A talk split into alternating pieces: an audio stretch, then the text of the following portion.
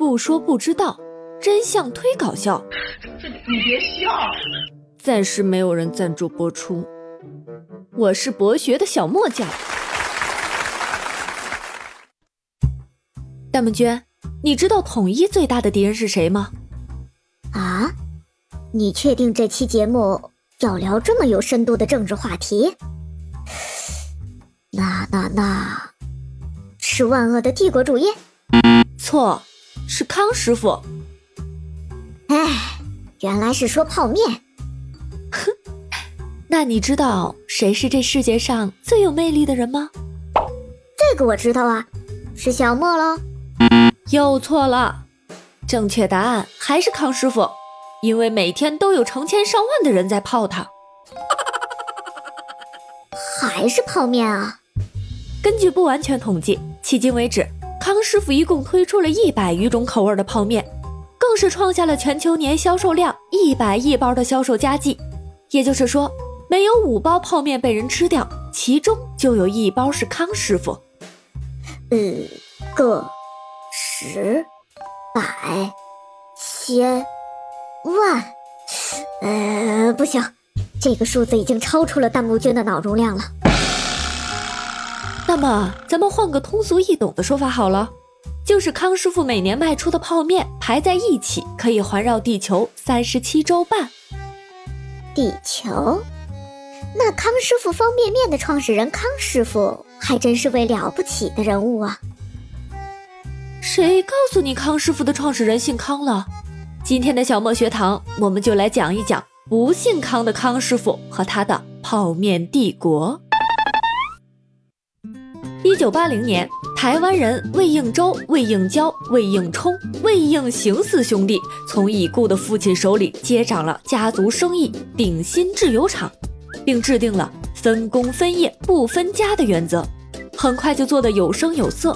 凭借着敏锐的商业触觉，魏氏兄弟很快便察觉了台湾地区市场小、竞争大的局限性，于是派出头脑敏锐的老四魏应行只身北上，试图为自家生产的顶好清香油开拓更加广阔的大陆市场。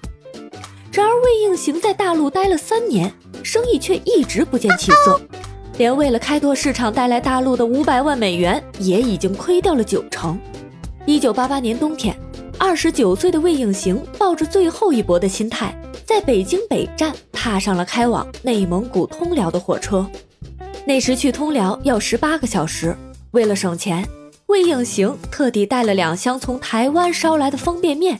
当时方便面在大陆还是很少见的，狭窄拥挤的车厢过道内，魏应行端着一碗热气腾腾的泡面走过人群。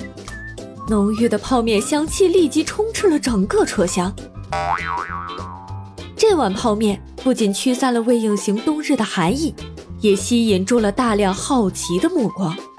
第二天清早，当魏应行又一次拉出卧铺下的箱子，想要掏出一包泡面时，却意外的发现箱子里的泡面少了几包。啊，有贼！警察叔叔，有贼呀！那是你的思维模式，弹幕君。这个小小的失窃案让魏应行发现了商机。为什么不卖泡面呢？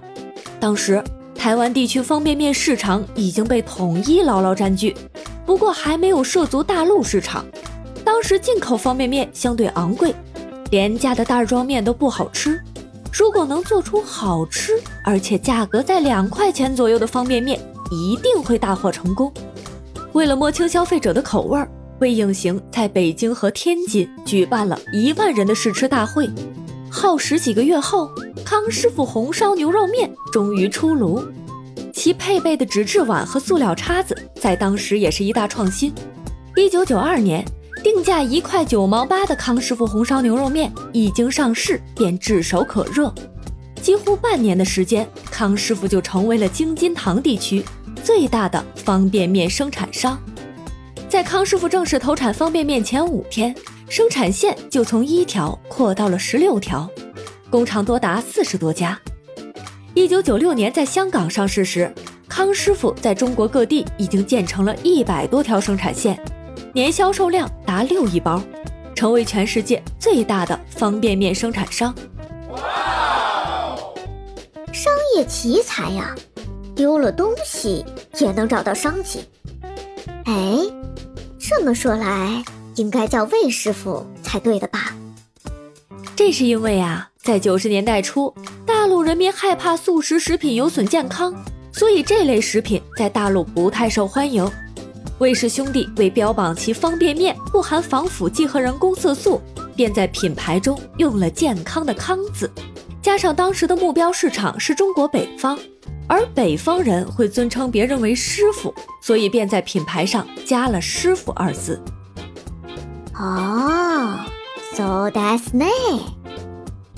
时至今日，当年魏氏兄弟的鼎新制油厂已经成为了以食物滞销为中心的跨国性企业——鼎新国际集团。旗下知名品牌康师傅也不断开拓市场，推出了从市面上最常见的红烧牛肉面，到难吃到让人不想再吃第二包的泡姜仔鸡面，等高达一百余种不同口味的泡面。康师傅纯净水。绿茶、乌龙茶、果汁饮料、八宝粥、三加二夹心饼干、米饼等产品亦在国内同类产品中名列前茅，更是远销美国、加拿大、新加坡、西欧及俄罗斯等国家。虽然经受过几次负面新闻的影响，加上食品消费已经不再是中国人消费的主流大环境，萧条之下，康师傅控股的市值仍然高达七百五十亿港元。所以我们不得不承认。康师傅品牌已经成为了消费者心目中方便美食的代名词了，真是个庞大的商业帝国呀！说了如此多的好话，所以我们的节目是从康师傅手里拿到赞助了吗？哼，这个真没有，不过早晚会有的。